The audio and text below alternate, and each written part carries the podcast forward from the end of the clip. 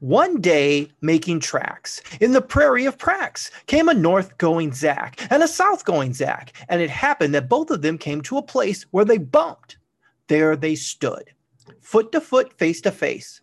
Look here now, the north going Zax, I say, you're blocking my path. You are right in my way. I'm a north going Zax, and I always go north. Get out of my way now and let me go forth. Who's in whose way? snapped the south going Zax. I always go south, making my south going tracks. So you're in my way, and I ask you to move and let me go south in my south going groove. Then the north going Zax puffed his chest up with pride. I never, he said, take a step to one side, and I'll prove to you that I won't change my ways if I have to keep standing here 59 days. And I'll prove to you, yelled the South going Zax, that I can stand here in the prairie of Prax for 59 years, for I live by a rule that I learned as a boy back in South going school. Never budge, that's my rule, never budge in the least. Not an inch to the west, not an inch to the east. I'll stay here, not budging. I can and I will, if it makes you and me and the whole world stand still. Well, of course, the world didn't stand still the world grew. In a couple of years, the new highway came through, and they built it right over those two stubborn Zax and left them there, standing unbudged in their tracks.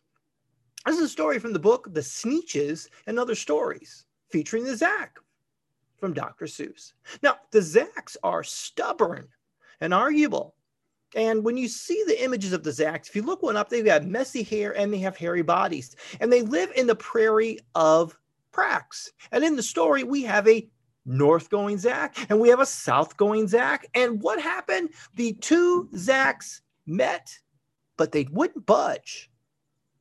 You could say that those Zax were quite stubborn.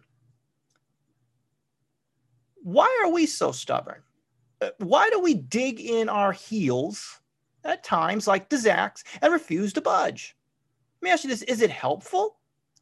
Was it helpful in the story? You know, with everybody yelling at time to time, I'm not going to budge and you're not going to budge, everyone can't be right. It's a mystery. We don't progress by standing still, stewing in our stubbornness. Perhaps some of us think we do. Well, you know what? It could be because we are just so vain. Welcome to the Steven Thompson Experience. My name is Steven Thompson, and this is my experience. I'm curious. I'm trying to be a compassionate leader who is the creator of the Steven Thompson Experience, a podcast for leaders and followers, hopeful optimists, careful pragmatists, bold asserters, people who want to bend the arc of the universe towards justice. My goal is to use this platform to educate, inform, and inspire individuals to use their gifts and talents in the service of others. You're So Vain is a song written in 1971 by Carly Simon, and she released this song in 1972. It's one of the songs that she is most identified with. When you think of Carly Simon, you think of You're So Vain. And this song, when released, reached number one, not just in the United States, but also in Canada, Australian, and even New, New Zealand, and considered number 92 on the greatest songs of all time. Now, throughout the years, there's been much speculation over who Carly was singing about. So much speculation, in fact, that in 2003, Carly decided to auction off the song's subject to the highest bidder at Martha's Vineyard. Now, she said there were three men that she was singing about in this song. And one of them was Warren Beatty, which she admitted years later. Now, the $50,000 bid was sold to Dick Ebersol, president of NBC Sports. And he won the right to know the name. But there's a but. He could not reveal who it was. But she let him divulge a clue about the person's name. Carly did say that the song was a profile of a self absorbed lover who Simon says is just vain And she even says that this person is so vain that the person probably thinks the song is even about him. Now, in 2015, she did say when she was promoting her memoir that the second verse in the song was indeed about Warren Beatty. But that's the only verse she says he is subject to. And there's two other unnamed men who we don't know. Dick Ebersol, who paid 50 grand, knows. The rest of us don't. So could we say that this is stubborn? Are we vain? Is she vain? I don't know. But you know what? There is a point to sometimes the stubborn behavior of others. Perhaps it can lead to innovative behaviors if you choose to pivot. The stubborn behavior of others can open up a possibility for you to pivot. Here's an example John Berry Meachum was a businessman and founder of the oldest Black church in Missouri. He also was a pioneer for education of African Americans, enslaved people in the state. He was born a slave in 1789 in the month of May. His owner at the time, Paul Meachum, took him to North Carolina and then to Kentucky. And at that time, he learned a couple of different trades. He learned carpentry and he met his future wife. And then by the time he was 21, he actually earned enough money from being a carpenter, he was able to purchase his freedom. And then he could free his father. So in 1815, he made enough money to move to St. Louis. When he got to St. Louis, he met a Baptist missionary who had just moved there and started a church and an educational center for Native Americans. And Peck saw another need. He wanted a place for African Americans to worship, and he asked Meachum to help him. So Meachum and Peck worked together, and they built a church while Meachum also continued to be a carpenter. Later in 1825, Meachum became a minister and he opened the first African American Baptist church. And through that church, he began to work together with Peck Still, and they offered religious and regular education to free blacks and enslaved blacks in St. Louis. His school attracted 300 students at first. It didn't charge any tuition. Now, at first, the white population of Missouri supported this schooling because they figured, hey, if they go to school, it would strengthen Christianity. But then racial tensions started to boil over. And they began to see the educated blacks as a threat to slavery. So then what happened? Well, St. Louis passed a law banning the education of free blacks.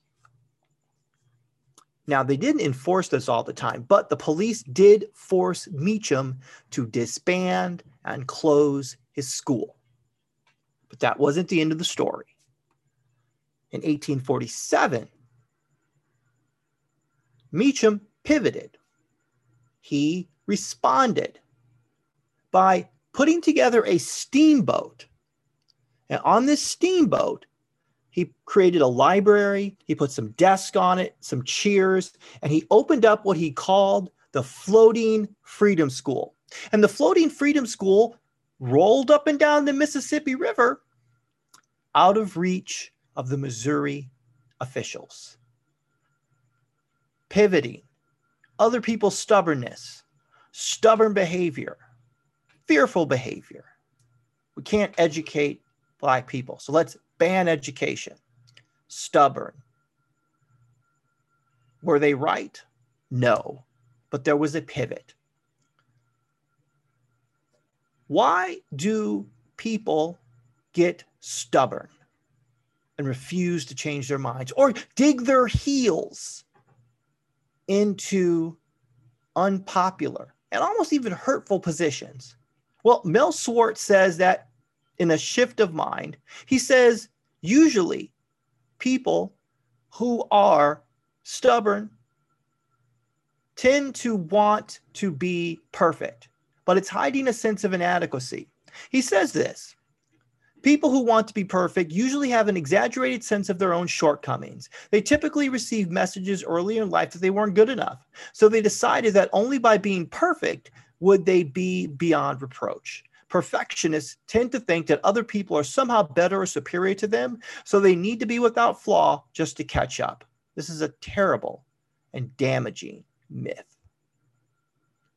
What else makes a person stubborn? Well, Hanan Parvez said in the book Psych Me- Mechanics that the forces that shape the human psyche, stubborn people are rigidly attached to their to attached to their beliefs, their opinions, their ideas, and their taste. A stubborn person can't stand anyone disagreeing with them because disagreeing with them means disagreeing with who they are. And then they become so stubborn they don't even consider the opinion of others because they feel threatened by people who disagree with them. Hmm.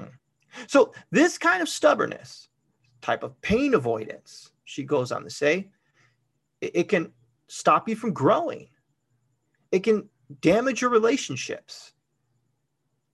And you can also get to a point where you completely avoid people who don't agree with you just so you can live in a world of your own opinions and your own ideas. So, what is an answer to this? Because you see here, if you just ground yourself in your own opinion and you won't budge, you end up like the two Zax. What kind of progress did those two Zax had? They had none.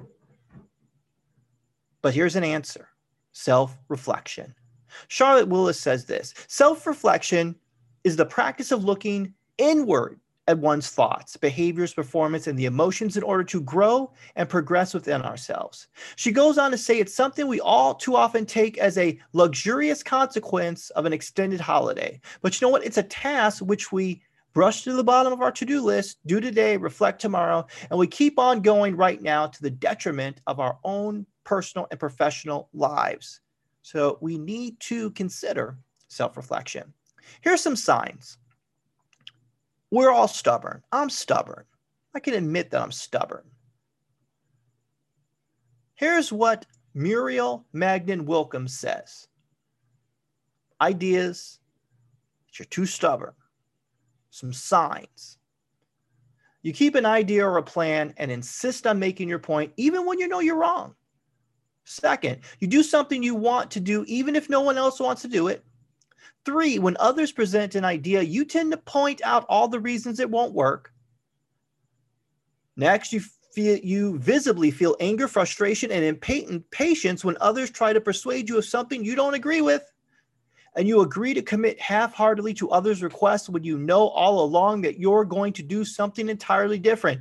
Ooh, I do that. I do that all the time mentally. So I am a stubborn person. But I can't be stubborn because if I stay in stubbornness, then I end up a Zax and I do nothing. So goes on further. Well, how do you get off of this stubbornness? Well, here are some things. Seek to understand. Be open to possibilities admit when you're wrong. Practice being wrong. Let someone else win. What if there is a better way? What if another person's point of view leads to better outcomes? Decide what you can live with. The Bible says in the book of Proverbs, chapter 12, verse 15 a stubborn fool considers his own way the right one, but a person who listens to advice is wise. When a stubborn fool is irritated, he shows it immediately, but a sensible person hides the insult. Admitting you're wrong, doesn't mean that you lose who you are or the ability to make the change you desire. It means that perhaps you go and play on another stage or on another field. There is room for all of our gifts. Don't be so vain. The song isn't about you or us. The song is about serving others, making gifts, and sharing them with the world. And that is something all of us can do. Don't be a Zax. This is Steven Thompson, and this has been my experience. And my goal today is to educate, inform, and inspire. And I hope that I have moved a bit in that direction. But if I offended or upset or triggered you, I apologize. It is never my intent. If you are facing any sort of loss or tragedy, I pray for you to have comfort and the support you need to help you face them. If you're happy, take time to be thankful for what you have and remember those who are battling right now. Feel free to reach out to me through the comments, leave an email address if you'd like to dialogue. If you enjoyed it, subscribe. Until next time, have a wonderful week. This is Steven Thompson, and this has been my experience.